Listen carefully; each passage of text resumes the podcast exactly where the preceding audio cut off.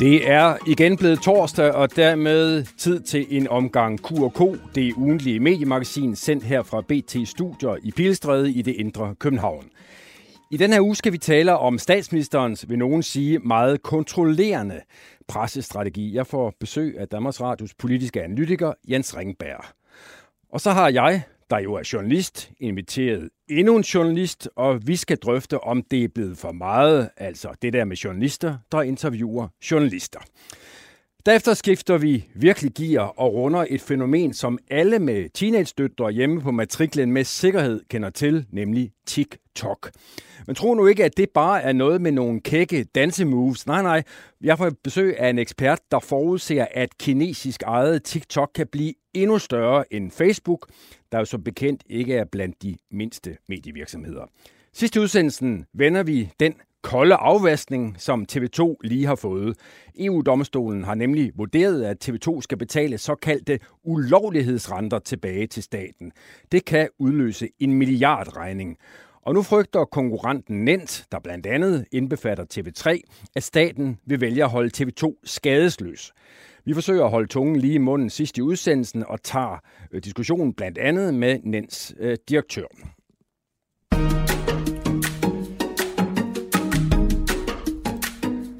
Og det var sådan nogenlunde, hvad vi skulle igennem i den her udsendelse, og så vil øh, fast lytter vide, at nu er tiden kommet, hvor jeg skal præsentere ugens gæste med vært. Og det er dig, Bjarne Korydon, der har fået, Det er rigtigt. kan man sige æren? Ja, det synes jeg bestemt, man, øh, man, man kan. Øh, meget, meget bæret. Lidt nervøs. Ja, det skal du ikke. Det Ja, sidste det skal du i godt. hvert fald ikke være, men det er Det er fint godt. nok, at du er lidt, øh, lidt bæret. Ja. Øh, velkommen til, Bjarne. Øh, du er jo tidligere finansminister. Skal jeg sige tidligere socialdemokrat? Ja, det skal du. Jeg er ikke medlem af Socialdemokratiet. Og hvorfor er du ikke det? Jamen, det er jo fordi, at jeg er chefredaktør på, på børsen, øh, og der skal man være øh, fuldstændig uafhængig. Og så vil det måske ikke have undgået din opmærksomhed, at jeg heller ikke er helt enig øh, i alt det, der besluttes. Øh, Nej, det var sådan set lige det, jeg fiskede lidt efter, om det, Ja. var, om det der med børsen bare er en, en bekvem øh, forklaring på, at du har meldt ud, eller der er mere sådan dybtliggende årsager Ikke bare, men bekvemt. også. Det jeg, er, det, okay, der er andre årsager. Du er simpelthen ikke, du vil ikke, hvis du ikke var på børsen, så ville du ikke være medlem af Socialdemokratiet i dag. Men er det ikke, er det ikke hypotetisk, synes du? Øh, altså, jeg ikke, hvor jeg, fast i hvert fald, jeg synes i hvert fald, jeg, på børsen. Øh, nej, jeg tror du det egentlig, det går ganske udmærket, ja. men, men, men jeg vil sige, og det sk- skriver jeg jo også jævnligt i, i, i den avis, jeg redigerer, at, at jeg er meget kritisk øh, over for meget af det, der, der foregår, og jeg, det er sådan set ikke så meget enkeltsagerne, det er mere den generelle drejning, øh, tingene har, har taget, og der, øh, nu er det jo ikke en politisk udsendelse, du, du har her, men- men, øh, men der, er det jo, der er det jo sådan set ikke, der er jo ikke stukket noget under stolen. Øh, det er jo noget andet, man prøver at gøre i dag, end, øh, end det, jeg selv var med til at prøve at gøre for, øh, for en 5-6 år siden. Er jeg for polemisk, hvis jeg antyder, at du set hen over de seneste år til halvandet, i virkeligheden oftere har rost Lars Løkke end Mette Frederiksen? Nej, det tror jeg, hvis du lavede en, hvis du talte det op der, øh, så vil du sikkert nå frem til det resultat nu. Nu er han jo sådan glædet noget ud af, af, af magtens øh, centrum, så der er jo ikke så mange anledninger til at gå og, og rose ham i øjeblikket. han er jo faktisk, i, as we speak, i færd med at betvinge Ja, han- verdenshavene. Det er jo det, man må se jo for sig, at han sidder ved, ved et andet ror end, øh, end statsministeriet der. Ja, det har du ret i. Men, men det er jo rigtigt nok, øh, og du må bare stoppe det her, hvis du synes, det, det går for langt. Det, Det er jo rigtigt jeg nok, at da han i, i valgkampen lagde op til øh, at prøve at lave noget hen over øh, midten, og prøve at tage den her diskussion om, om ikke, om ikke det vigtigste spørgsmål i virkeligheden handlede om, om det var fløjene, der skulle køre showet i dansk politik, eller om der skulle være en, en midte, øh, der bestemte retningen, så var det jo som talt ud af min mund. Øh, og det er jo også noget, jeg havde drøftet med ham, øh, dengang jeg selv var aktiv politiker. Det er fuldstændig rigtigt. Der var jo lidt rygter om for to-tre måneder siden, at, at det, det der partistiftelse, som Lykke flyttede lidt med i sin bog, at, at der var du tænkt ind i ligningen på en eller anden måde. Ja, det tror jeg, man må sige er noget sludder. Øh, altså, jeg ved jo ikke, hvad han har tænkt, øh, men jeg ved jo, at jeg selv øh, er, er mega glad for det, jeg laver. Øh, synes, jeg har øh, virkelig et af de bedste job i kongeriget i, i øjeblikket. Så, øh, så må det ikke bare, man skal lade dem spekulere, som spekulerer, øh, uden, at, uden at der rigtig er noget i det. Så nu får du sådan et klassisk øh, journalistspørgsmål. Kan du afvise, at der på et tidspunkt har været en kontakt mellem dig og Lars Dykker om at stifte et nyt parti? Ja, det kan jeg godt afvise. Okay. Øh, det, det kan jeg virkelig godt afvise. Men, øh, men jeg synes, han er, er enormt hyggelig at snakke med i alle mulige andre sammenhænge. End lige at stifte et nyt parti. Ja. Bjørn Køren, du er jo også, kan man sige, skiftet side. Altså, du har været, dengang du var politiker, og, og før det, øh, da du arbejdede i Socialdemokratiet, der var du, kan man vel sige, på den ene side af, af, af skrivebordet, og nu er du så, i og med at du er blevet øh, mediemand, chefredaktør på et stort dansk dagblad, så er du kommet over på den anden side af, af skrivebordet. Mm. Hvordan har det været? Jamen, det har været... Øh det har været fantastisk. Øh, jeg, jeg, er i, i, jeg er uforskammet glad for det, jeg laver. Altså nærmest provokerende glad, tror jeg, for det, jeg, jeg laver. Øh, Arbejdet bærer lønnen i sig selv? Ja, det, det, det gør den der i et vist, øh, i et ah, vist omfang. Ja. Øh, der er også, øh, det kan jeg da godt afsløre, øh, egentlig løn forbundet med at være chefredaktør på, øh, på, på børsen. Men, men, øh, men ja, altså jeg, jeg, jeg finder stor glæde ved, ved det, jeg laver. Øh, og... Øh, øh, det har været en meget positiv oplevelse øh, at komme ind i, i mediebranchen. Og så har jeg jo sådan lidt den grundholdning til tingene, at jeg synes, vi har, vi har for lidt øh, af det i Danmark. Altså det her med folk, der, der prøver øh, forskellige ting, og prøver sådan på deres egen krop at opleve vilkårene øh, i forskellige roller. Øh, fordi jeg bilder mig ind, og det lyder måske sådan lidt selvhævdende, men jeg bilder mig ind, at der er ting, man ikke kan læse og, og spørge øh, sig til der er ting, man bliver nødt til at opleve for at forstå dem. Øh, og det, det synes jeg jo bare, at jeg har været heldig og privilegeret, jeg har fået lov at være, som du selv siger, på forskellige sider af, af bordene. Der er jo et navn, der falder mig ind der, altså Hans Engel, der også var minister, og så bliver chefredaktør på, på Ekstrabladet. Ja, men det er da, det, det, det er da rigtigt nu. Altså, der er jo, man, der er jo forskellige måder at skifte sektor på. Det behøver ikke at være mediebranchen. Øh, nu, har jeg jo, nu er jeg jo ikke bare chefredaktør, jeg er også administrerende direktør, så det vil sige, at man bliver også en del af, af erhvervslivet ved at komme over på, på, på børsen. Og, men det er rigtigt, Hans har jo gjort det, det samme. Det er han da heller ikke blevet dårligere ja, jeg tror, det til sige, det, han laver. Den, den udløsende faktor behøver ikke at være en betonklods på... på, på nej, nej, det, nej, nej det, det havde jeg nu ikke tænkt mig at sige noget om, men, men når nu du nævner det... Øh, ja. så, så er det heller ikke en betingelse for at skifte. Nej. Men jeg kunne godt tænke mig at høre, Bjarne Korydon, nu hvor du befinder dig så på den anden side af skrivebordet, har det så gjort, at du har revideret det syn, du måtte have på journalister og på medier dengang?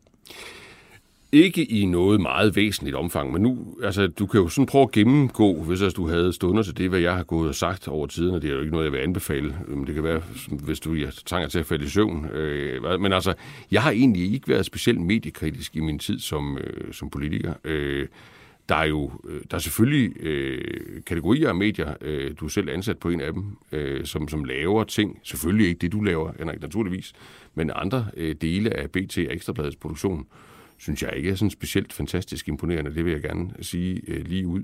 Men, men generelt, at det medietryk, der er ind imod magthaver i Danmark, har jeg sådan set ikke været specielt øh, kritisk over for, heller ikke da jeg havde øh, magten. Jeg synes, der er en, en naturlighed i, i det, og jeg synes også, man bliver øh, rent sagt bedre af at blive sat under pres i, i rollen som magthaver. Nu må du ikke presse mig øh, over evner, for jeg er jo sådan lidt masochist, så jeg kunne godt tænke mig at høre, hvad problemet er med for eksempel med det, der bliver lavet her på BT. Nå, men det kan vi da sagtens. Øh, det, noget af det er jo bare noget snask, øh, for at sige det rent ud. Øh, altså, det, øh, det er jo clickbait, øh, og det, det, det, altså, det her med, at man tit er en god idé at have to kilder, og det er en god idé at prøve at forklare øh, sine læsere, hvad der egentlig er sandheden, frem for at få dem ophidset øh, til at, at sådan gå og kurke over et eller andet, der egentlig ikke var så meget i. Øh, det synes jeg, jeg har en hel del af, men det gælder selvfølgelig ikke dig. Ej, nej, du behøver, ikke, at, du behøver ikke at smire mig Og mere. I ligger jo også i, i skarp konkurrence med Ekstrabladet ja. øh, der. Det, det, det men, men, men nu er det jo ansat på en avis, der jo ikke er fremmed over for tanken om, at man gør det, som øh, der er efterspørgsel efter. Så hvad er egentlig problemet med clickbait så? Ja, men jeg er jo, nu er jeg jo ikke bare ansat på, men også chef for øh, en, en avis, og, og jeg, jeg har prøvet at bruge mange kræfter på, at vi skulle opføre os anderledes øh, end... Øh, end andre i mediebranchen. Øh, og det vil sige, der er bare mindre clickbait på, på børsen, øh, og det er, øh, de mange af dine kolleger vil jo nok sige mere kedeligt. Øh, vi, vi går bare mere op i, øh, i, i sådan et, et ægte væsentlighedskriterie. Men Bjørn, du øh, anerkender vel også, at det, det snit, som, som, B, undskyld, som børsen lægger ned over tingene, vil jo kun have ganske kort levetid, hvis man forsøgte at lægge det samme snit ned over tingene her på BT. Ja, og du kender jo ikke jeres forretningsmodel til, til bunds. Jeg tror, og, det er et meget og, godt bud, hvis vi lavede de historier, I laver, så vil, den, så vil vi være mange, der stod uden job ganske hurtigt. Øh, ja, ja, men, men nu er det vel, altså bevarelsen af jeres job er vel ikke sådan et nationalt anlæggende på den måde. Altså, øh, nu, nu, spørger, nu spørger du mig om, hvad, om jeg synes, det er god journalistik eller ja, dårlig journalistik, ja. og du spørger mig om, om jeg synes, det sådan bidrager til en hvad kan vi sige, en sund offentlig debat, et i sidste instans vel et velfungerende demokrati eller ej. Og der tror jeg, jeg vil sige, på en stille måde, nu er jeg jo gæst, ja, jo, jo, at der, at der, at der, gæst, der, der er gode dage, men der er sandelig også dårlige dage. Okay, hvad er det, man siger? Jeg tror, vi skal videre i, i teksten. uh, Gordon, det er jo øh, også set fra en medievinkel, så er det jo vilde tider i dansk politik. Fuldstændig, ja. Hvad tænker du om det, der sker for øjeblikket? Jamen, øh, jeg er jo kritisk, som så mange andre, øh, men, men der, hvor jeg måske adskiller mig øh, fra i hvert fald en hel del andre, det er, at jeg synes ikke, der er noget overraskende ved det, der sker. Øh, jeg synes, og her kan jeg måske være lidt mediekritisk, øh, jeg synes jo, at der er øh, udbredte lemmingeffekter, øh, særligt i den del af medierne, som man kan kalde for kommentariatet, altså de de talende klasser i, i medierne, som lever af... der er i hvert fald to repræsentanter Jo, jo det kan jo være, at de kommer på banen ja, ja, lige om et, lidt, ja. øjeblik. Ikke? Og det, der er der jo også forskel på dem, og det er jo to dygtige, du har i, i lokalet, men, men, men mange af dem er jo, øh, gør det jo dybest set i at, at, at, at løbe med stemninger. Og det vil sige, når noget ser, ser stærkt og, og, og vellykket ud, jamen, så er det jo med at være med på den vogn. Øh, det kunne også være, at man kunne fedte sig ind på en måde, der gjorde, at man kom forrest i køen til solnyheder. Øh, og når noget ser øh, udfordret ud, ja, så er det med at få det mobbet ned under gulvbrædderne. Jeg skal og det der med, have det der oversat, det du siger der. Ja, det, skal, det gør vi. Øh, men ja, hvis jeg lige må gøre ja, det færdigt. Det der med at se en, øh, om man så må sige, to træk frem, og så sige, okay, er der noget her, som er enormt velfungerende af nogle årsager, som senere kan vise sig at blive et meget stort problem. Den evne, synes jeg ikke er udbredt i kommentatorkorpset. Og prøv lige at gøre det konkret. Jamen, det her, casen er jo konkret. Altså, vi har en, en, en regering, der leder landet på en anden måde, end vi har haft, øh, om man så må sige, praksis for øh, øh, mange år tilbage, og for både røde og blå regeringer. Vi har en, en statsminister, der meget, meget eksplicit om at ville altså, gribe tingene anderledes an, med mere vægt på kommunikation, med mere vægt på sit eget statsministerium, med mere, mere vægt på sig selv, øh, rent udsagt med et, et, et ordentligt tryk 16 til, til embedsmændene i forhold til, at de bare har at, at rette ind. Og det har selvfølgelig nogle fordele. Altså nu har jeg jo prøvet at sidde i regeringen. Jeg skal da hilse at sige, at den, det er jo ikke første gang, nogen har haft den fristelse. Mm. Øh, fordi det, det er der jo nogle fordele ved. Og, og, og Mette Frederiksens forgængere har jo så bare haft den analyse, at ulemperne var større. Altså det, man, den pris, man ville komme til at betale for at regere landet på den måde, jamen den, den, den bør man nok vige udenom. Og den pris, du taler om der, er det den, som regeringen er i færd med at betale det synes i jeg. forbindelse den, med den krise, vi ser den suppedags, man sidder, Den suppedags, man sidder i nu, hænger i mine øjne ikke bare sammen med nogle konkrete fejl, begået nogle konkrete mennesker på nogle konkrete aftenmøder i forskellige ministerier. Den er et produkt af, hvordan man leder landet. Den er prisen for den måde, man har ændret tingene på. Og hvad er det, man har gjort forkert? Jamen grundlæggende har man jo øh, man har samlet øh, utrolig meget magt i, i statsministeriet øh, de andre dele af en regering, som traditionelt øh, ville være stærke og ville varetage nogle, nogle hensyn og nogle funktioner, de ser ud til at være blevet noget øh, underkuget. Øh, det gælder nok også øh, embedsværket i et eller andet omfang, selvom de jo ikke kan svare for sig, så det, jeg ved ikke, at det hvor man skal jage dem. Øh, og, så, og så har man jo haft den her idé om, at det der med at kommunikere hurtigt, klart, på en måde, der gør, at vi klapper i medierne, og vi laver vinklerne, sådan som, som man gerne vil have, det er et hensyn, der vejer meget, meget tungt. Men, og, og også tungere øh, har jeg indtryk af en, en substantielle øh, om man så må sige, vanskeligheder i, i nogle væsentlige sammenhænge. Er det, du siger i virkeligheden, at medierne har været alt for flinke ved Mette Frederiksen? Ja, jeg ved ikke, flinke, det lyder sådan lidt, lidt som sammensværgelse. Det synes jeg, det tror jeg nu ikke. Øh, naive, vil jeg sige. Altså, og, og, og måske også opportunistiske øh, i et eller andet omfang. Øh, og her tænker jeg mindre på nyhedsdækningen, end jeg tænker på, øh, om man så må sige, de kommenterende dele af medierne. Mm. Hvad er det for noget, du ser, når du ser den måde, som Mette Frederiksen, regeringen, styrer medierne på? Fordi altså, nu har du allerede antydet, det, det synes du er sådan en lidt skæv måde, men jeg vil så måske som djævelens advokat sige, at den er pokkers effektiv. Ja, altså, ja. hun har nu. hele sit, uh, sit, sit vælgermæssige fundament med sig. Ja. Så kan det godt være typer som dig over i en leder på, på børsen, knurrer lidt, men det kan hun vel leve stille og roligt fint med? Ja, hvis det holder i længden. Men, men det er jo så det, der er spørgsmålet. Ikke? Og, og, og det er bare det, jeg prøver at stille og, og sige, og det er jo, det er ikke sikkert, det er et rigtigt synspunkt, men det er da i hvert fald unikt, for der er ikke rigtig andre, der har ment det indtil, indtil for ganske nylig. Spørgsmålet er jo, om ikke der er en pris for den måde at gøre tingene på ned ad vejen.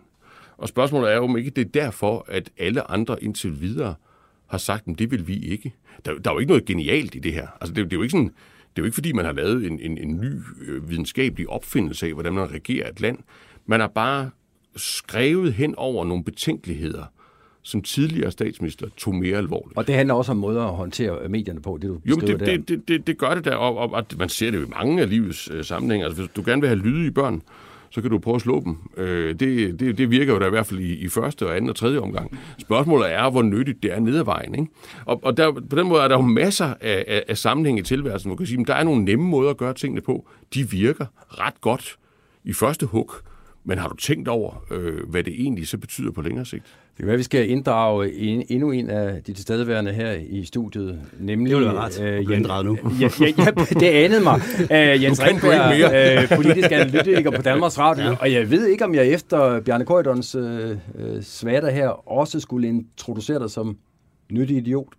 Altså, jeg kan ikke samle op på alle de giftigheder, der er kommet her inden for de sidste minutter på, på Bjarne Kort, men jeg kan i hvert fald sige, at der er jo en rigtig pointe, at hvis man har siddet i foråret og skrevet analyser, som gik ud på, at Mette Frederiksen bare kører med klatten, og hun kan blive øvrigt være statsminister de næste mange år, fordi det hele er så fantastisk, øh, så har man jo ikke set det rigtigt. Det har så heller ikke gjort. Nej, præcis. Øh, det, det, det, det, det skyndte jeg mig, Jens, jo at sige. Ikke? Og, øh, og, og jeg kender ikke rigtig til de øh, kolleger, som du mener, der eksisterer, som har behandlet Mette Frederiksen sådan særlig venligt for at få en solohistorie. Sådan er der jo ikke nogen, der kan arbejde, Bjarne og det ved du også godt. Øh, okay. det, det er klart, at der har været grund til at beskæftige sig med hele det, hun gjorde. Både hendes håndtering af coronaen, men også den, hun har behandlet Folketinget på. Nogle af hendes vanskeligheder lige nu, mm. det er jo, at Folketinget er pisse sure på statsministeren, fordi de ikke er blevet taget med på råd ret meget undervejs. Det gør jo, at de går hurtigere efter hende nu, hvor regeringen har blottet sig helt enormt meget men... ved ikke at have orden i papirerne. Så det er jo fuldstændig rigtigt. Øh, men at altså jeg, jeg føler mig ikke ramt rigtigt af det der med at være opportunistisk og alt det der. Men det, det, det synes jeg heller ikke, du skal... Nej. Altså, jeg, jeg, jeg holder meget af statsradiofonien ja. og uh, Jens Ringberg, så det, det, du, skal ikke, du skal bare tage det stille og roligt ja. og... Træk vejret. Men, men, men, jeg, jeg trækker vejret. Men, men, jeg, men, jeg, jeg, jeg, du er mesteren i at være rolig. Jeg er mere rolig end dig. Du kan være fuldstændig rolig. Altså, men, altså, men, jeg er men, fuldkommen rolig men, her. Men jeg vil nu sige, Jens, altså, nu, øh, altså, det der med, at der ikke skulle være en eller anden tavs økonomi, på Christiansborg i forhold til, øh, hvilken vej øh, briefingerne løber, øh, og så hvordan tonefaldet er i analyserne. Altså nu, jeg er jo ikke født i går, går vel. Altså jeg er jo 47 år gammel, mærket af livet, blodskudte øjne, ja, ja. og jo med... Øh, men med, dog, med, men dog med, det, denne, det med, det med erfaring, Benjamin vil jeg gerne lov at sige. Jo, jo, det skal du vide. Det ved jeg jo også godt, ikke? Men, ja, ja. men jo, I jo, har jo så... Altså, I holder jer bedre, ikke? Men, men, jeg vil sige, men jeg vil sige, jeg har jo også netop prøvet at være på den anden side af, af bordet. Og det vil sige, at, at, at, at det har jeg jo da en ret indgående erfaring med, at selvfølgelig er der da en dynamik der. Mm. Det er altså, du belønnede journalister, der skrev vældigt om, da du, da du var statsminister. Jeg, jeg da jeg var statsminister. Øh, ja, da jeg var statsminister. Nej, da du var finansminister. men, øh, ja, men du ved, jeg, godt, du jeg ved tror, godt, hvad du selv var, ikke? Jeg tror, alle øh, toppolitikere i, i Danmark, de ville, de ville sikkert ikke indrømme det under tortur, men nu er jeg jo så flyttet ud af toppolitik, ja. har da bestemt betjent sig af den mekanisme. Men, men, men er det, der er sket under Mette Frederiksen, ikke at dem, der bliver belønnet, er journalister helt uden for Christiansborg-korpset. Altså, det er kollegerne på Aftenshowet, det er kollegerne på Godaften Danmark. Så kan det godt være, at hun fik sådan en grim overraskelse, da hun mødte op der for et par uger siden. Men indtil den oplevelse, så var det typer her, som, men, som, men, som Jens Men, men det, vi, det, vi taler om her, det var faktisk analyse. Præcis. Øh, øh, hvad skal jeg sige, analysegenren. Ja, det er i hvert fald, ja, jeg taler om. Altså, jeg vil ja. sige, det, og det andet er jo ikke nyt. Altså det, det, at, øh, det, at man som toppolitiker, lad os bare tage statsminister, så kan, så kan jeg slippe for at, blive, at komme med, ikke? Øh, at, man, at man der øh, synes, at sådan en blød sofa er et, et rarere sted at, at øse ud af sine overvejelser end... Øh, den er set end, før. Den er set før. Det synes jeg ikke, man kan på den måde altså sige, det er klart, der, der er det helt nyt med Mette Frederiksen. Men der er en økonomi i sådan den, det løbende, om man så må sige, kommentator-lydspor øh, øh, i, øh, i dansk politik. Og der skal man jo ikke tage fejl af, at, at det spiller en rolle for stemningsdannelsen øh, omkring, hvem der er oppe, hvem der er nede, hvem der er taber, hvem der er vinder, hvem der er dygtige, og hvem der er nogle øh, klummermikler, øh, som et eller andet sted ikke behøver, behøver at lytte til. Jens, øh, jeg tror, du, du kan skrive under på, jeg har også mærket det, altså hvordan man jo også mærker, kan man sige, øh, visse grupper af danskernes vrede, hvis man går hårdt til statsministeren. Hvordan påvirker det en kommentator som dig? Jamen, der er vi jo mere over i rollen som journalist, eksempelvis, hvor man sidder på et pressemøde, men som kommentator, der, jeg får mails fra folk, der synes, jeg er rød og blå. Og sådan har det været igennem 25-30 år, og det er jo egentlig meget fint. Altså, Altså, og dem får du hverken færre eller flere af for øjeblikket? Nej, altså corona har jo generelt fået blodet til at rulle meget rundt omkring ja. i den danske befolkning, og det kan man også godt se i sin mailbox og på Messenger og sådan noget, men det er lige så meget, fordi de synes, man spørger om nogle forkerte ting på pressemøderne for eksempel. Øh, hvorfor sidder du og kloger dig om det? Det var på et pressemøde, hvor jeg kom til at sige noget om supermarkedet, og hvor, hvorfor man ikke man havde sådan nogle handsker, når man gik ind i et supermarked. Det var bare noget, jeg kom til. Jeg synes, det lyde meget fornuftigt på det pressemøde der. Der var der folk, der mente, det skulle jeg ikke blande mig i, og så videre.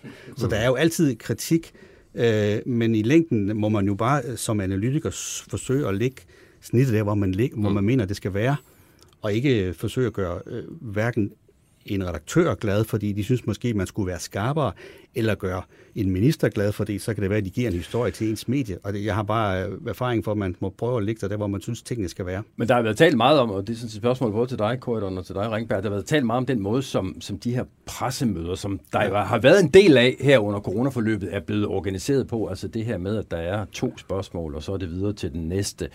Øh, hvad tænker du som, Bjarne Korydon, som tidligere øh, regeringsmand, altså finansminister, som jo også en mand, der har holdt pressemøder, hvad tænker du om den måde at gøre det på? Jeg tænker, det er svært at sætte sig til dommer over det, de sundhedsmæssige hensyn her. Ikke? Altså, det, det, det, jeg har også en respekt for, at, at tingene må, må afvikles, uden at, øh, uden at det er farligt, øh, rent udsagt. Øh, men selvfølgelig må man så også have en selvdisciplin i forhold til, at man ikke, at man ikke et eller andet sted øh, gør det her, bare fordi det sådan er behageligt øh, at, at, at gemme sig bag de her øh, restriktioner. Og jeg vil da sige øh, selv, og det, det, det kan godt være, at nu må I udfordre mig, øh, jeg synes jo, det der med at, at, øh, at tage et doorstep i stiv arm øh, med mange journalister, øh, uden nødvendigvis nogen logisk bagkant, øh, og med muligheden for bred skydning, det synes jeg jo selv, man får noget ud af. Øh, det kan godt være, at man ikke altid øh, klarer sig lige godt, øh, men, men, men det er jo lidt ligesom fodbold, ikke? Altså hvis ikke du hvis ikke du ligesom er, er på banen og, og, og spiller også nogle kampe, hvor, hvor, hvor, hvor bolden altså bliver, bliver spillet meget hurtigt rundt, og, og hvor, hvor modstandernes markeringer sidder rigtig, rigtig tæt på, på kroppen, så gør det jo også noget ved dig selv. Øh, og derfor så tror jeg måske, det er ret... Altså hvis man... Hvis øh, der i øjeblikket er et fænomen, hvor man egentlig synes, det er meget rart øh, at gemme sig bag de der øh, regler, fordi så bliver man aldrig rigtig udfordret, så tror jeg i virkeligheden, man, man skærer i sin egen grundform øh, som toppolitiker lige i øjeblikket. Jeg har selvfølgelig henvendt mig til statsministeriet forud for den her udsendelse for at høre, om, om de vil medvirke for at fortælle noget om sådan uh, tankesættet, baggrunden for, ja. at, at det bliver kørt på den her måde. Og, og det har man ikke ønsket, men, men jeg, jeg kunne citere en unavngiven embedsmand for, som jeg så ikke kan fortælle, hvem er, øh, at det handler bare om, at man vil gerne give flest muligt lejlighed til at spørge på de her pressemøder, og de vil for så vidt gerne give flere spørgsmål til den enkelte journalist, så skulle der bare være færre medier til stede. Ringberg, giver det mening? Nej, ikke rigtigt. Okay. Øh, for det første vil jeg lige skyde ind, at der er jo andet end pressemøderne. For som i går svarede statsministeren jo på en, måske en 15 spørgsmål efter en forespørgselsdebat. Men det her har jo været året, hvor pressemøderne de fik en slags øh, gen, genfødsel på godt og på ondt, øh, fordi der er jo en indbygget skizofreni i mange af de her pressemøder, og har været det undervejs, fordi der er dels det, at regeringen gerne vil meddele nogle ret vigtige ting til befolkningen, ja. i forbindelse med en nedlukning, en øh, øh, teststrategi, en genåbning igen, og så er der medierne altså helt legitim interesse i at spørge om en masse ting, som måske ikke har noget med dagens øh, sådan tema at gøre. Og det har jeg oplevet, det har jeg oplevet mange mærkelige pressemøder. Vi er jo så for DR TV2 typisk dem, der stiller det første spørgsmål, og der har jeg også fået en del kritik, også for sådan, øh, hvorfor spørger I så, så venligt, og sådan, øh, hvorfor spørger I, hvad med julen? Eller, men det er jo fordi, vi føler nogle gange, vi sidder der i hvert fald, når vi kommer fra DR, vi spørger måske lidt sådan på almindelige menneskers vegne til noget praktik mm. omkring de ting, der er blevet lagt frem på pressemødet, og mindre for at imponere Henrik Kvartrup med skarpe spørgsmål, der ligesom udstiller, øh, udstiller magthaverne. Men skal det ikke være plads til begge dele? Det skal der. Men de er i deres grundkonstruktion en mærkelig størrelse, de her mm. pressemøder. Og derfor så har arbejdsfordelingen også tit været, Henrik, at først spurgte vi, hvordan med julen, og hvornår kan folk få lov til at komme på bar igen, og så spurgte du lidt senere øh, et eller andet øh, nede i, hvorfor har regeringen fejlet på den ene og den anden måde, som typisk er det, du, som du spørger om. Mm. Og derfor så bliver det jo nogle mærkelige begivenheder, de her pressemøder. Og det der to-spørgsmålsregime, som de har kørt, i hvert fald til tider meget sådan rigoristisk, gør det jo kun til nogle endnu mere mærkelige øh, seancer, som folk ikke bliver meget klogere af. Nu synes jeg bare, hvis man siger en ting mere, som jeg har gået tænkt over. Jeg synes også måske, at vi i journalistkredse overvurderer betydningen af at kunne spørge om ting på pressemøder. Altså historien, mm. hvis historien er god nok, så er den der jo, uanset om man kan spørge nogen. Men, jeg bare nævne, jo, vi er i, vi er i Berlingskes hus her. Altså Berlingskes mange, mange fine historier om Danske Bank, de er i min ånd lige gode, om der er en eller anden fra Danske Bank, der får en mikrofon stået hen i. Altså hvis historien er der, så er den der jo. Men jeg forstår godt frustrationen for folk, der har gravet noget ud, og så kan de ikke komme til at stille den ansvarlige minister til, til ansvar for det. Så derfor så, det er nogle mærkelige nogle af de her pressemøder. Godt. Ja, ja, jeg kan godt se, hvad du siger, Jens, men, men i, nu er der det gudske tak lov sådan i, øh, i, i politik og regeringsførelse, at at sager sådan af Danske Bank-kaliberen, der, der, der er der et stykke, var, et stykke tid Det var et pædagogisk dem, eksempel. Det var et pædagogisk men, eksempel. Ja, jamen det, og det var et godt eksempel, men, men ganske ofte må man sige, jamen, så er politik jo, politisk journalistik er vel kendetegnet ved, at det borgerne har brug for, det er, at politikernes argumenter bliver sat under pres. Selvfølgelig. Altså, Selvfølgelig. Det, det, det er jo sådan, de er jo ikke kriminelle eller, eller onde, eller, eller ved at gøre stor skade på nationen. Men det kan jo godt være, at når de begrunder øh, en beslutning, som vi andre skal leve med, så er der ligesom ikke rigtig hold i billetterne. Og, og der, og der Men, er der og, og der andet... giver to spørgsmålsregimentet vel også et problem, for du, du har ikke en mulighed for at udfordre, når, du, når du begrænser præcis. de to og der, spørgsmål. Der tror jeg bare, man må sige, at det lyder måske primitivt for dem, der lytter med, og, men, men der er det der med at være under øh, rent udsagt moderat fysisk pres ja. som magthaver. Det spiller en rolle.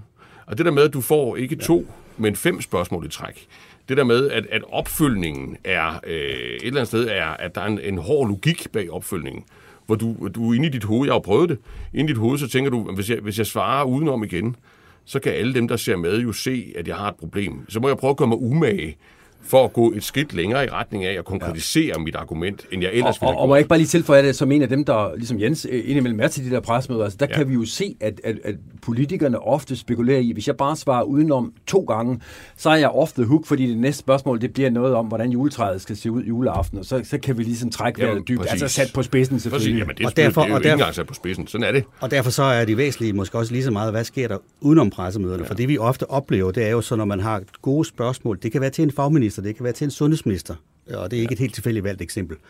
Når man så spørger til dem, hvor der ikke lige er et pressemøde i horisonten, ja. ringer over, så er det meget, meget svært at få de pågældende i, i tale, og det er endnu sværere for dem til at sige noget. Hvis man er heldig, får man et skriftligt citat. Og det oplever jeg måske i virkeligheden som mindst lige så stort problem, som at der er nogle pressemøder, som er noget en uhåndterlig størrelse. Og inden vi nu skal inddrage vores tredje gæst her i studiet, det sker nemlig lige om lidt, så skal jeg bare lige lufte en enkel øh, sådan idé for, for dig, Korten, og for dig, Jens Ringeberg, fordi jeg, jeg har hørt folk sige, øh, at en mulighed for at omgå det her to-spørgsmålsregimente, øh, Statsministeriet har også sagt til mig, at det ville man for så vidt godt kunne leve med. Det var, at medierne gik sammen og sammensatte, kan man sige, måske en pool af journalister repræsenterende forskellige medier, der så havde til op opgave at stille de hårde, kritiske, relevante spørgsmål. Det kunne være en fra Danmarks Radio, det kunne være en fra TV2, det kunne være nogen fra Dagbladet. Og en fra børsen, så stopper vi der, ikke? ja, what, what, no, men det, og, og, og, alene det, at vi har den diskussion, det siger, siger jo noget om, hvor svært det kunne blive. Men kunne I to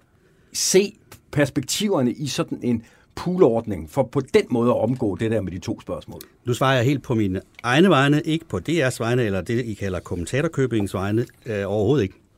Og jeg er selvfølgelig øh, imponeret over, at du allerede har indledt forhandlinger med statsministeriet om, hvordan det eventuelt skulle kunne lade sig gøre. Jeg har bare lavet indledt research øh, til den her men, udsendelse. Men, men, men og jeg, som sagt, det er min rent personlige reaktion. Alt øh, strider på mig og reagerer på mig mod den slags øh, samarbejde. Jeg mener, det der er med til at drive medierne frem, det er, via, det er diversitet og konkurrence, og øh, hvem skulle egentlig vælge, hvad for nogle spørgsmål vi skulle stille og sådan noget. Det vil, altså svaret på, øh, svaret på tospørgsregimet og pressemødernes mærkelige tilstand, det er, at regeringen indser, at den har en forpligtelse til at åbne sig noget mere op, og også ud af de grunde, som Bjarne har nævnt til, ikke at vi begynder at indrette os og lave små øh, spejdertrupper, hvor den ene kan spørge, og de fire andre skal stå uden for døren.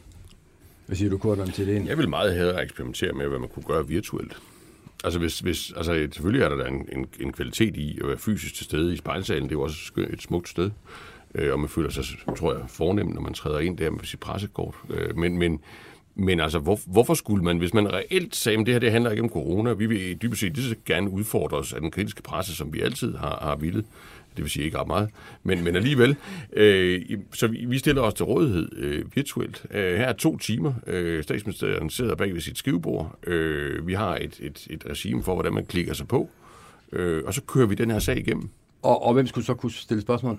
Jamen, det, altså, det, det ville jo ikke være anderledes, hvis du sad på en stol øh, på, på ræd række inde i spejlsalen. Det, det ville jo altid være sådan, at statsministeren peger. Men det er trods alt ikke til Henriks tankegang om, at man blandt medierne Nej, skulle præcis, udvælge godt. Præcis, og det, det, Der er vi enige, så. Ja, det jeg bare siger er, hvis du, alle mulige andre ting bliver jo løst virtuelt lige i øjeblikket. Altså man holder virtuelle direktionsmøder i... Men, i, men ved du hvad, jeg tror, hvis du foreslog det oppe i statsministeriet, så vil de sige top, og så vil de have en EU-væsentlig tilføjelse til ideen. Så skulle en del af spørgerne være nogle af Mette Frederiksens Facebook-venner. Jamen, det ville jo ikke være noget godt argument, vel? Altså, hvis, hvis du nu prøvede, du kan jo prøve, jeg må forstå... Det kan godt være, det ikke vil være et godt argument, altså, men jeg føler mig ret overbevist om, at det vil, det vil blive fremsat. Hvis du nu, du er jo åbenbart i forhandlinger om, om det her, på, og det er jo fedt. Altså, øh, altså, hvis du siger, okay, der, der er jo ingen som helst coronarisiko ved virtuelle pressemøder af to timers varighed. Øh, der ellers afvikles efter fuldstændig samme principper, som når man er i spejlsalen. Vi sparer oven i købet lidt på forplejningen. Der er sgu ikke, der er sgu ikke nogen Nej, forplejning. det vil sige, det, der er sgu ikke meget at spare på det er her, men noget er spare, ikke Nej, men statsministeren har da et glas vand stående. Ja, øh, altså, hvor, hvorfor skulle man ikke kunne det? Hvorfor skulle man i øvrigt ikke? Altså, alle, det, det er jo rigtigt, hvad Jens siger. Øh, altså, man, man, det, det står jo enhver minister frit for at stille sig til rådighed for telefoninterviews, øh, for båndede interviews, for at stille sig op for en kamera ude. Og der øh, får vi jo meget, undskyld Bjarne, og der får vi jo meget øh, de der skriftlige svar, som jo ofte ikke svarer på det, man har spurgt om. Nu vil jeg gerne trække min øh, tredje gæst her i studiet ind i diskussionen. Det er dig, Måns Rubinstein. Øh, du er, som jeg tror, de fleste af mine lytter vil vide, uh, mangeårig tidligere journalist på, på Danmarks Radio, og du har også været medarbejder, valgt repræsentant af bestyrelsen samme sted. Hvad tænker du, når du sådan måske lidt øh, fra sidelinjen lytter til den her diskussion mellem, øh, mellem Corridon og Jens Ringberg? Nu har jeg også gået mange år selv på Ja, ja. Christiansborg, Ja. og, og, og derfor kender jeg til de der pressemøder. Jeg har faktisk været til nogle hundrede stykker af dem i tidens løb. Og øh, det, det, der tror jeg er problemet med de pressemøder, det er, at, øh, at de bliver transmitteret. Fordi det er jo dræbende kedsommeligt at sidde og se på. Altså, dine medarbejdere fra børsen vil spørge ind til små og mellemstore virksomheder, og, øh, for eksempel på sådan et pressemøde. Mm. Og så sidder du og bliver urolig i sædet, fordi det er noget, en helt anden dagsorden, du har for det pågældende pressemøde. Det vil være fint at tage det alt sammen med, øh, men det er bare ikke særlig sjovt at sidde, se på, og det strider i øst og vest, øh, så som, som ser betragtet, øh, der fungerer det ikke godt. Og derfor er, jeg synes TV2 News gør det vældig godt, men, men på sin vis er de en plage i, i forbindelse med sådan nogle pressemøder, fordi de bliver, bliver transmitteret. Man transmitterer en, en arbejdsproces, og den er ikke særlig sjov for, for andre at se på. Det skal redigeres først. Men det, du kalder en arbejdsproces, det er jo også det, som øh, myndighederne, regeringen betragter som en formidlingskanal ud ja. Til borgerne. Ja. hvilket vel er særligt vigtigt i en, i en situation som, som nu med Absolut. corona.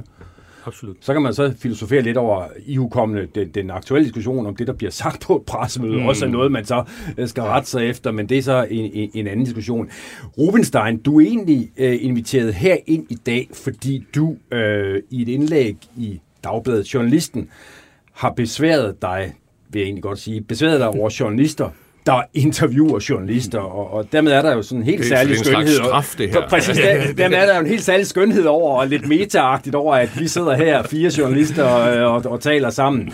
Men, men, men inden vi nu kommer til det der med journalister, der interviewer journalister, øh, så vil jeg godt lige læse noget op for dit indlæg. Det handler nemlig om den der måde, som der på de store tv-stationer øh, bliver lagt op til blandt andet pressemøder, som dem vi taler om her. Nu citerer jeg lige. Øh, her er researchen under udsendelsen blevet en uundværlig magiterning. Jens, du har fulgt det her i mange år, og gør os lige lidt klogere på, hvad vi kan vente os. Eller sæt lige nogle ord, Jens, på, hvad statsministeren sagde her. Nu stopper jeg lige, Rubenstein, fordi vi skal lige have en ting afklaret. Denne Jens, kunne han hedde Ringberg til efternavn? Øh, der er mange Jenser, øh, også i branchen, øh, men han kunne måske godt hedde Jens til efternavn. Jeg er sikker på, at øh, min gamle kollega Jens har stået mange gange og skulle øh, svare på sådan et spørgsmål. Men det, jeg s- læser dig sige mm, her, mm. er det, at det er tomme kalorier, når, når, når Jens Ringberg står i en optakt til presmøde og en, en nedtakt, hvis det hedder sådan, mm, mm. og øser af sin mangeårige erfaring. Nej, jeg synes altså, at det, det er fint at komme med nogle analyser øh, ovenpå det.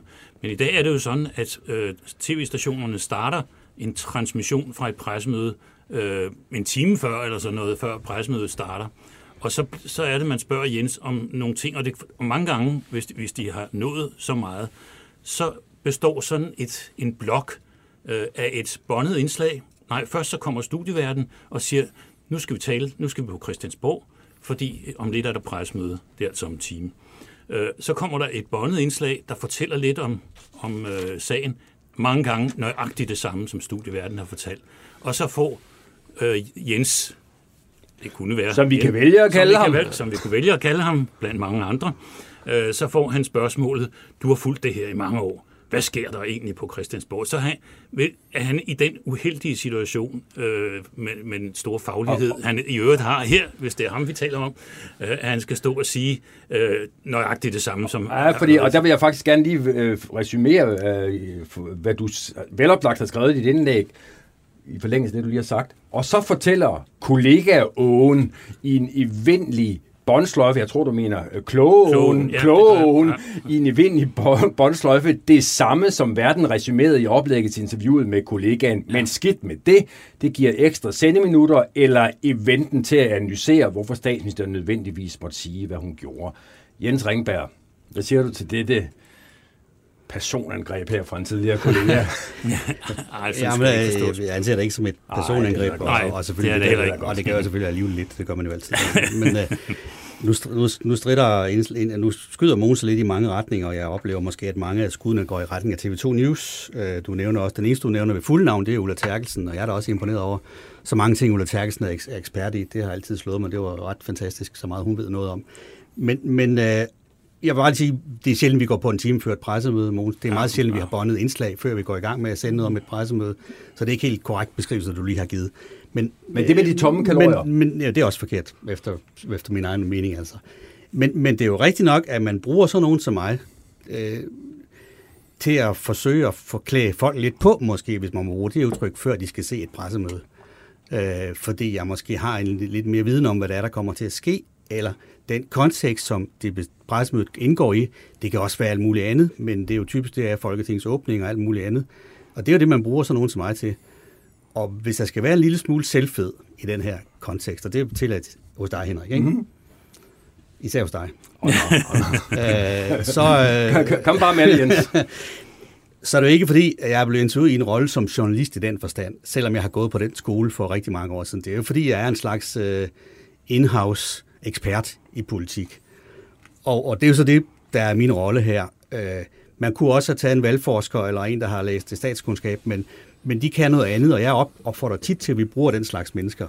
Men det, som valgforskeren ikke kan, det er i hvert fald, at han måske har vekslet ord med en minister på gangen en halv time før udsendelsen, eller har et, en eller anden idé om, hvad der er, der faktisk foregår. Så jeg er lidt ked af, at der står ikke noget nyt, ingen videnskalorier, for det synes jeg egentlig nok, jeg prøver at bidrage med indimellem. Jamen, det findes der mange eksempler på, at der gør, øh, men der findes sandelig også mange eksempler på, at der ikke gør det. Og der, hvor jeg synes, det bliver sådan en lille smule farligt, øh, det er, hvis, hvis øh, stationerne, tv-stationerne typisk, bruger deres egne medarbejdere dels til at fylde nogle minutter ud med, øh, som kan blive lange. Øh, en time, det er overdrevet, men altså, de kan blive lange, de der minutter. Men også den medarbejder, som man har, kan godt nok snakke med forskellige øh, minister på gangen. Jeg har jo også selv gjort det øh, i tidens løb. Men den ene dag skal de altså snakke om grundlovsændringer, den næste dag skal de snakke om salg af statslige virksomheder, den tredje dag skal de snakke om Brexit. Øh, hvorimod der sidder nogen, hist og pist, men det kræver lidt længere tid at finde den, som vidderligt har studeret det her formål. Altså, hvordan fungerer, hvad er mekanismen? Altså, der sidder for eksempel en øh, professor i Aarhus, som, som ved, hvordan folk reagerer på øh, sådan nogle initiativer, som, som bliver eller påbud og, og nu skal vi passe på, hvad det bruger for et ord mm. om det, ordre og den slags ting i den her sammenhæng. Du må gerne sige ordre i det lukkede rum. ja, det bliver mellem os. Ja. Ja. Og, og men, men de ved noget om, øh, om det, de har studeret det, dem, dem vil jeg frygtelig gerne høre. Men hør lige her, Rubenstein. Altså, nu er det jo sådan, at Jens Ringberg har, som han selv, nu snakker vi om ham, og det kunne lige så godt være en anden, men altså, Jens Ringberg har gået på Christiansborg i mange år. Danmarks Radio ser har en tillid til, at Jens har en viden og en indsigt i det, han skal fortælle om, og lægge sig dertil. Han er journalist, han kan formidle det på en måde, så mm. folk forstår det. Ja. Det skal man vel heller ikke kimse af? Man skal absolut ikke kimse af, at der er en, der kan formidle det, sådan som, som Jens kan ganske, ganske godt. Der er faktisk også nogle af, af, af de andre, der gør det. Og jeg synes, altså det, der sker på nogle af de her stationer, nu siger jeg TV2.dk og DR.dk, som er øh, netaviserne net. øh, for, de, for de pågældende medier. Efter, bagefter, så står der, og nu siger jeg med vilje ikke Jens, så siger jeg Ulla kolon, øh, Ulla T. kolon, øh, nu har Trump et problem. Og, og det synes jeg altså, så gør du, så gør du dine medarbejdere øh, øh, til virkelig eksperter, og øh, i, øh, Ulla Terkelsen, øh, som er fremragende, øh, hun kan godt snakke med forskellige mennesker, men hun er ikke ekspert i, i øh, alt muligt i USA den ene dag, og i alt muligt i Frankrig den næste dag. Øh, det, det, det kan man jo ikke være. Og derfor øh, må du ikke du må ikke bruge dine medarbejdere som eksperter. Du skal bruge dem som øjne. Og når vi taler om det her med journalister, øh, der interviewer journalist, så er det jo meget fint, at øh, en journalist i studiet spørger en journalist, der står ude ved en minkkrav ude i Holstebro, eller oppe i Holstebro, øh, hvad ser du nu? Altså, som kan være øjne og ører for, for hvad der foregår, som kan lede seere og lyttere øh, derhen, hvor, hvor, man, hvor man får en baggrund for, for det, du øh, skal høre om senere hen på et pressemøde. Øh, men det koster ressourcer, øh, og, og det er det, jeg vender mig lidt mod, at man altså øh, i fordi der skal sendes hele tiden, øh, så, så skaffer man sig øh, de minutter øh, uden egentlig at lægge særlig mange Men faktisk skal vi, vi øh, på det er, at vi skal faktisk ikke sende hele tiden. Altså, vi, vi, der, det er et kører fint af sig ja, selv, øh, med hvad der nu er der. Vi går på, når vi der synes, der er noget væsentligt. Og, det er alt muligt. Der er barnebil. men, men, men, men, men må bare ja. skyde en ting ind her. Det er jo ikke fordi, jeg, jeg synes, man skal bruge jeg og Christine Kortsen, som mm. er min kollega i mm. den her øh, mm. geschæft, hele tiden. Jeg elsker at være i studiet sammen med valgforskere og folk, der har forstand på de der ting. Men omvendt, så, så har vi jo en vis øh, erfaring i at forklare, hvad der foregår. Mm. Og jeg vil også sige, en, en, en rubrik, hvor der står Christine Kortsen, kolon, statsministeren har et problem med det og det, det er fuldt troværdigt og fuldt på højde med, hvad man kunne hente uden for huset. Altså, det er det jo. Der er en grund til, at der er nogen, der gør det, som vi gør.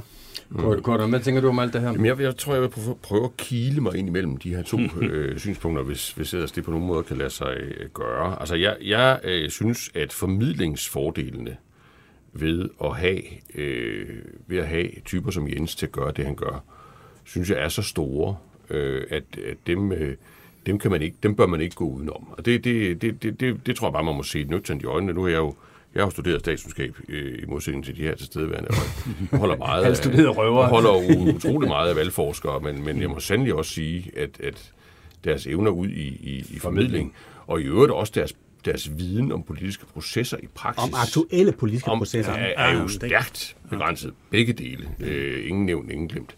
Øh, så, så derfor synes jeg, der er en, en ægte værdi øh, der, som, som jeg meget nødig vil undvære. Og jeg synes også, nu er I jo alle tre journalister, ikke? og jeg, jeg hvis jeg har lov at angribe lidt, ikke, så er der jo nogle gange, nogle gange sådan implicit ideal om, at det gælder om at vide så lidt som muligt, fordi så kan man stille de mest, øh, de mest om man så må sige, blå spørgsmål på vegne af den undrende øh, og undertrykte befolkning. Og det er jeg nok ikke helt enig i. Jeg synes jo det der med, at journalister godt må være eksperter øh, og, og være dybe i deres faglighed, det, det, det, det vil jeg gerne tilskynde også på, på børsen. Det, det jeg så bare synes, det er, at det, når man så kaster sig ud i den der genre, og det gælder jo både for de mennesker, der gør det, altså alle den verdens jenser, øh, og, for, og for medierne, så er det jo noget, der kommer med store fristelser. Og det vil sige, det kræver jo en enorm integritet i forhold til, at det ikke bare er en billig måde at lave fjernsyn på, mm. og i forhold til, at du ikke bare står, Jens, og liger vurderinger af, som ingen, hvor ingen kan jo kigge dig i kortene. Altså, øh, altså hvem, hvem har du egentlig snakket med, og øh, er det bare lir, øh, at, du sådan, øh, at, du, at du kører en stemning op, mm. eller, eller er det en nøgtern vurdering, hvor der er jo, der er jo færre seere, men, du siger men, noget kedeligt, ikke? Ja, men nu snart skal jeg stoppe med at snakke. det ved jeg nu ikke, om det er. Altså, jeg har rigtig god erfaring med at sige, det kan jeg ikke svare ja. på. Jo, jo, jo, men, men nu er vi jo ikke efter dig. Ja, nej, også, men, men så lad os prøve at hæve os op over ja. øh, Jens Ringberg. Altså, ja. er det dit indtryk, Korridon, også med din erfaring fra den anden side, at der er kommentatorer, ingen nævnt, ingen glemt, der hvis vurderinger, hvis kommentarer er simpelthen for ringe funderet? Ja. Jeg synes, der er forskel. Jeg synes virkelig, der er et, et desværre meget øh, bredt spektrum af kvalitet øh, her. Og, øh, og det, var, det, det slog jeg jo også på i min, min første. Og så synes jeg, Øh, jeg synes, Rubenstein har en pointe om, at der er for meget meneri. Altså, øh, og det gælder ikke så meget øh, øh, billeder, altså fjernsyn, det gælder mere øh, hjemmesiderne. Altså det der med, nogen kolon vurderer, eller mener, eller bortdømmer, eller, altså, mm. jamen, det er jo tit en undskyldning for ikke at gå til fakta og sige, ja. nu, nu har vi en egentlig beskrivelse af den her minksag. Vi har fundet ud af, at det forholder sig sådan og sådan. Øh, og der, der synes jeg, du virkelig, du har en pointe om, at, at, at der kommer man for nemt om ved det. De her, det blev altså det sidste ord i denne her del af Q&K, øh, og det betyder også, at jeg skal til at sige farvel til dig, Jens Ringberg, politisk analytiker på Danmarks Radio. Tusind tak, fordi du ville kigge øh, forbi BT her i. Fornøjelse, og også tak til dig, øh, Mogens Rubinstein, tidligere politisk medarbejder og så meget andet på Danmarks Radio. Også tusind tak, fordi du ville kigge forbi. Tak.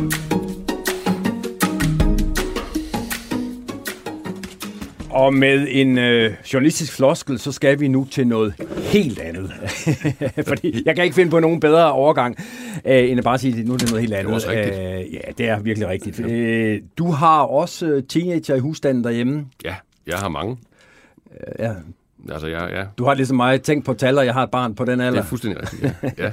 ja. øh, er der nogen af dem, der er til TikTok? Ja. Hvad, Men, øh, hvad, hvad er din erfaring med TikTok? Jamen, øh, den er ikke så stor. Øh, jeg, kan, jeg har noteret mig fascination, øh, ja. særligt blandt de yngste, vil jeg ja, sige. Og disse her specielle øh, moves, som øh, indimellem... Ja. Øh... Nu er vi ikke så, vi er ikke så rytmiske en familie, men, men, men, men, men jo. Okay. Det, det, lad os da undgå at gå længere ind i det, og, og nøjes bare med at snakke TikTok, fordi øh, mange mener, at TikTok er på vej til at blive det helt store på SoMe-fronten, måske i virkeligheden større end, end både Facebook og Instagram og, og hvad vi har. Vi. Min øh, kollega Rasmus Søgaard havde i går inviteret øh, tv-kenderen, øh, mediekenderen Kjell Reinicke i studiet, og spurgte ham i forbindelse med det her TikTok, hvorfor det er noget, vi gamle mænd bør holde øje med. Jeg tror faktisk, at øh, der er penge at tjene i TikTok øh, på længere sigt. Jeg tror, der, der er, jeg har to pointer med det. Et, vi underestimerer det fuldstændig øh, i den danske mediebranche som øh, et, et børne, en børneting, hvor der er nogle børn, der står og mimer til en, til en sang. Øh, det, det gør de også. Øh, men for det første, så er det den øh, app, der er hurtigst, altså den sociale medie-app, der er hurtigst downloadet i den vestlige verden, og, og inklusiv i Danmark, øh, her inden for, inden, for det, inden for de sidste seks måneder. Øh, de er vokset med, du ved, på et år med 800 procent, eller noget af den stil. Øh, øh, hvad hedder det? Og hvis man ser på det, så kan man sige, at de har omkring ligesom en lille milliard brugere, hvorimod at øh, Facebook har ligesom øh, 2,7. Det man bare skal huske på, det er, at Facebook har været der i meget, meget, meget længere tid. Så hvis man tager kurven i det, så bliver det den næste store Facebook. Mm. Og mhm. det, der var min pointe i det her, det er, at de faktisk øh, i mange, på mange måder gør det bedre end Facebook og YouTube, fordi de kommer fra en anden tid. De kommer fra en tid, hvor, hvor det var øh, computeren, PC'en, der ligesom var omdrejningspunktet. Så hvis man går ind på YouTubes forside, så ligner det noget, som er et bibliotek fra dengang, man brugte øh, PC'er. Men hvis man er mobile first, som de, det næste ting er, så vil man nok ikke øh, lave looket på YouTube sådan. Og det er det, der er, ligesom er i det. Så det, der er interessant for mig at se, det er, at TikTok er den første. Det er YouTube for den næste generation. Det er YouTube for... Øh, øh, hvad hedder det? Det er YouTube for, for dem, der er mobile first. Mm-hmm. Hvordan ser det så ud, når man åbner TikTok? Jamen for det første er der en meget interessant ting, der, fordi det, det, der så også er i det, det er, at det er den første anti-social social media. Det betyder på den måde, at den måde, vi har bygget Facebook op på, Instagram op på og, øh, og YouTube, det er, at vi har nogle venner, og nogle algoritmerne understøtter, at hvis du og dine venner ser én ting, så er sandsynligheden for, at du får det op i dit feed rigtig højt. Mm. Så den lever af de her bobler. Og det vil også sige, at hvis man ligesom er du ved, højreorienteret eller venstreorienteret, så får man alle mulige, gud, alle mener det samme om mig om mm. den her sag. Jeg er sjovt nok, fordi du er i den boble. Øh, og det, der er modsat til det, det er, at de går ind, så du, så har, ikke, du har ikke brug for noget login. Du kan gå ind direkte. Og, og den, den arbejder med nogle andre former for øh, måder, og altså algoritmen er, synes jeg, mere interessant i forhold til den her øh, fremtid, vi går ind i. Så det er også derfor, jeg tror, at unge mennesker bruger den mere, for de gider ikke de der boble, bobler, hvor de, hvor de skal sættes i bås med det samme, og den hele tiden bliver ved med at gøre det her. Så hvis der er noget, der ligesom begynder at trende, noget, der begynder at bevæge sig på TikTok, så, så får det traction på en anden måde, end det gør i din Facebook eller din Instagram. Og det synes jeg er en enormt øh, øh, interessant ting. Og ja, det gør det også, hvis du laver en dansvideo, men det gør det lige så meget, hvis du laver en politisk ting eller nogle andre ting. Den anden ting, som også er en, en, en pointe, det er, at de begyndte at lave original content. Mm-hmm. Så de første ting, hvor, hvor TikTok betaler indhold øh, for at komme ud, øh, både det amerikanske marked og det europæiske marked begynder at komme nu her øh, fra, fra næste år af. Og det interessante ved det er, at lige nu er de sådan charmeoffensiv, så de begynder, de producerer meget, jeg vil kalde det public service-agtige ting. Ja. Øh, Hvad kunne det, det være? Jamen, det kunne for eksempel være øh, videnskabsprogrammer, eller programmer, der prøver at forklare, hvorfor tingene hænger, hænger sammen, som det gør sådan nogle, de der hedder explainers, for eksempel. Ja. Er der nogen danske medier, der bruger TikTok? Nej. Ikke, ikke sådan, altså der er nogle influencers, der gør det, øh, men ikke sådan, når du siger danske medier, du mener in, altså sådan klassiske medier. Ja, men også, du ved, nyere danske medier. Jeg, jeg kan ikke lige komme på nogen, der Nej, sådan... jeg kan heller ikke. Altså, jeg tror, at vi, at vi, er, vi har den der øh, holdning til det, som er, øh, at det, det er noget for nogle øh, teenager. Men, men det er det vel også øh, indtil videre, er det ikke det? Altså, jeg, øh, jeg er selv i 20'erne. Øh, jeg tror ikke, nogen af mine venner bruger TikTok vært på her på programmet, Henrik Fortrup, han fortæller til gengæld, at hans børn bruger det hele tiden. Det er vel også stadigvæk dem, der bruger det mest, er det ikke? Jo, men øh, det der er for eksempel i det amerikanske mediemarked, ikke? Øh, hvad hedder det? Altså den ene ting, et, vi har ikke lavet den undersøgelse i Danmark. Så ja, det er en fornemmelse, vi har, men jeg er ikke sikker på, at det er rigtigt. Øh, og vi har ikke lavet det. Og det er jo det også ret vildt, at vi har et medie, der er kæmpe voksne. Vi ved alt om, hvem der klikker på hvilke artikler på, på BT. Vi ved ingenting om TikTok, ikke? Hvor fedt er det? Øh, så, så du ved, jeg, jeg har, øh, jeg siger ikke, at det er rigtigt, og jeg selvfølgelig har det en, en young adult ting. Jeg tror, vi kommer til at se, i hvert fald ifølge det amerikanske mediemarked, dem der har lavet de undersøgelser, jeg har set, der begynder det at vækste også i de andre ting. Så vi ser, det er klart, at der er nogle first movers, og de kommer nok fra øh, dansevideoerne, og derfor er de mere 14 år end det her. Men der kommer til at ske nogle ting, og det gør det selvfølgelig sammen med det indhold, der kommer til at ske i det. Øh, dem, der styrede Black Lives Matter, de var ikke 14 år bare for at starte der. Mm-hmm. Øh, der var en hel, en hel ting, der sådan en helt trolde her, som gik op mod Trump gennem, gennem TikTok. De var jo heller ikke 14 år. Så, så jeg tror, vi kommer til at se nogle ting, og jeg tror, at den der frihed, de har med, at algoritmen ikke styrer det, det er ikke Facebook, der styrer det. Så er der selvfølgelig alle de her diskussioner om, at det er jo kineser, kineserne, og det er data fra kineserne. Og ja, det er det. Og skal vi passe på det? Ja, det skal vi. Vi skal passe lige så på det, som vi skal passe på Facebook og, og YouTube, vil jeg sige. Det er jo ikke mm. fordi, at de ligesom så bare er de fede. Øh, selvfølgelig skal vi være kloge på det. Jeg tror faktisk dybest set, at det grund til, at de kæmper så meget mod det her, det er, fordi de har lavet noget, som er stærkere og kommercielt stærkere.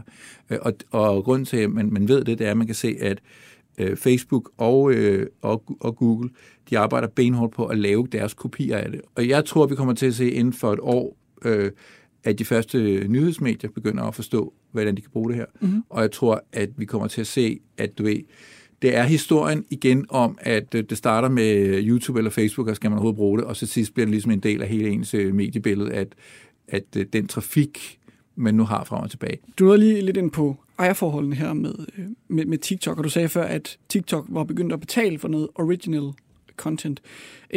Det er vel indirekte den kinesiske stat, der betaler for, for det original content, er det ikke det?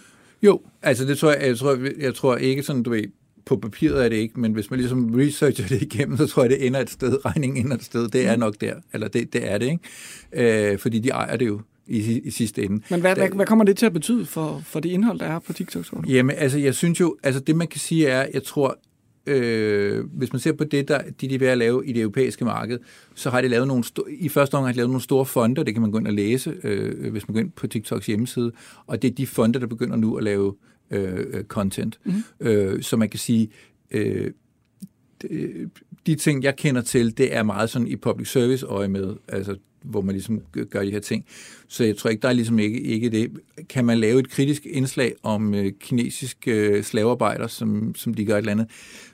Det synes jeg, man skal prøve af. Jeg synes faktisk, det er det, BT skal prøve allerførst ved de ja. opretterne. Det, det, jeg tror, det vil være det bedste. Øh, og, så, og så vil jeg gerne lave en følgedokumentar med det En eksplaner om, hvordan... Øh... hvordan, hvordan man udnytter øh, øh, forskellige øh, folkeslag, som man ikke kan lide i Kina. Og du, du nævnte, at inden for et år, så tror du, at danske medier vil ligesom komme til at begynde det er mit at bud. bruge... Ja. ja. Altså, jeg, altså, det jeg ikke forstår, det er, at vi ikke er der endnu i Danmark. Altså, det, det synes jeg er... Altså, hvis man ser på den vækst, der er, øh, så tror jeg, at det er, fordi man har undervurderet, øh, vurderet, hvad det er. Øh, og jeg synes, det, der, der er, hvis man ligesom nu læser jeg rigtig meget i New York Times, og, og hvis man ser på det, så er der faktisk nogle, de er begyndt at skrive mere og mere om det her. Mm. Øh, og, og det er det også, fordi de kan bare kan se, at den her ting, det er, det er sådan en ting, hvor vi ikke har, vi har ikke forstået, tror jeg, hvor stort, hvor, hvor vildt det er. Hvad hedder det? Henrik Fortrup, han er jo vært på, på, på programmet her, øh, og han er stadigvæk sådan øh, relativt ny på Instagram. Øh, hvornår tror du, at sådan nogen som ham og hans generation skal på TikTok? Det kan godt være, de aldrig skal det egentlig. Altså, jeg tror ikke, det, det, det, det fordi, jeg tror ikke, vi skal på alle sammen skal, skal være Det her, det er mere et young adult medie, men det er heller ikke, man må bare, det, min pointe er, at det er ikke et børnemedie, men det er måske op til 45. Ja, okay. Øh, og man kan sige, det skæld, der er i, i tv-branchen, det vi kigger på i den klassiske flow-tv-branche, det er, at der er et meget markant skæld hos danske forbrugere, og det er lige omkring 45, altså dem, der bliver dem, der er under 45, jo yngre de er under det, jo vildere ser de mindre flow-tv og streamer mere og har nogle andre holdninger til, hvordan de vil abonnere på ting og hvordan de bruger ting. Øh, og, og, og jo ældre de er over 45, jo mere klassiske er de, og, og til sidst begynder de ligesom at abonnere på du ved, papiraviser mm-hmm. til sidst, ikke? I, i, i den, det er i det aller sidste. Det er det aller sidste led, inden de dør. Mm. Det er sådan lidt, abonnere, og så dø. så det, det, det. Og så ellers går det ned ad bakke, eller, ind, eller op ad bakke, afhængig af, hvordan man ser det. Ikke? Og, og man kan sige, at mange af de her medier, inklusive tv og, og print, ikke, har jo brug for at være både og strategier. Det, det er ikke, at man skal smide det ene væk, eller det andet. Man skal bare vide, hvornår man spiller, hvad for nogle kort.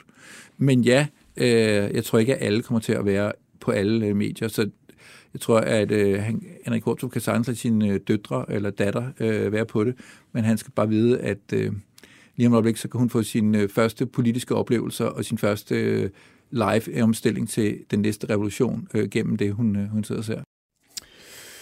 Ja, så vidt altså Kjell Reinicke øh, om TikTok, og man må forstå på Kjell Reinicke, at øh, jeg i TikTok-sammenhæng er fortabt, og de tilstedeværende her i studiet er, er også. Og jeg ved ikke med dig, Kim Poder, du er kommet til øh, direktør i, i Nent. Øh, jeg tror også, du lige er marginalt over den der aldersgruppe, som Kjell Reinicke forudså ville være interessante for TikTok, men du har måske nogle mere sådan forretningsmæssige overvejelser, du kunne gøre dig i relation til TikTok. Ja, det, det, det kunne vi godt have. Det er jo indlysende medier, der er enormt spændende, fordi det vokser hastigt.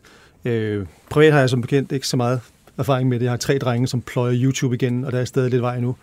Før de, har... de er ikke begyndt med dansemoves til Nej, ikke, ikke til, rigtigt. Til, de, har den, de har den alder, hvor det er pinligt at danse. Ja, ja. Det er heller ikke derfor, at jeg har... Øh, ja, det har vi også, ikke? ja, det har vi også. jo, jo, lige præcis. uh, Kim Bode, du er her, fordi at uh, EU-domstolen uh, forleden uh, afsagde en jeg tror, det hedder en afgørelse, i forhold til TV2. Og TV2 er jo, det er jo ikke nogen hemmelighed, det er jo din konkurrent. Øh, det, som EU-domstolen nåede frem til, var, at TV2 skal betale såkaldte ulovlighedsrenter øh, som en konsekvens af den statsstøtte, som øh, TV2 op gennem årene har modtaget fra, fra staten. Og nu er det så, det er så det videre forløb, nu er det så op til de danske domstole første omgang, øh, Østerlandsret, at vurdere, om, de her, om den her øh, ulovlighedsrente rent faktisk også skal betales af øh, TV2, sådan som EU-domstolen nu har, har anbefalet.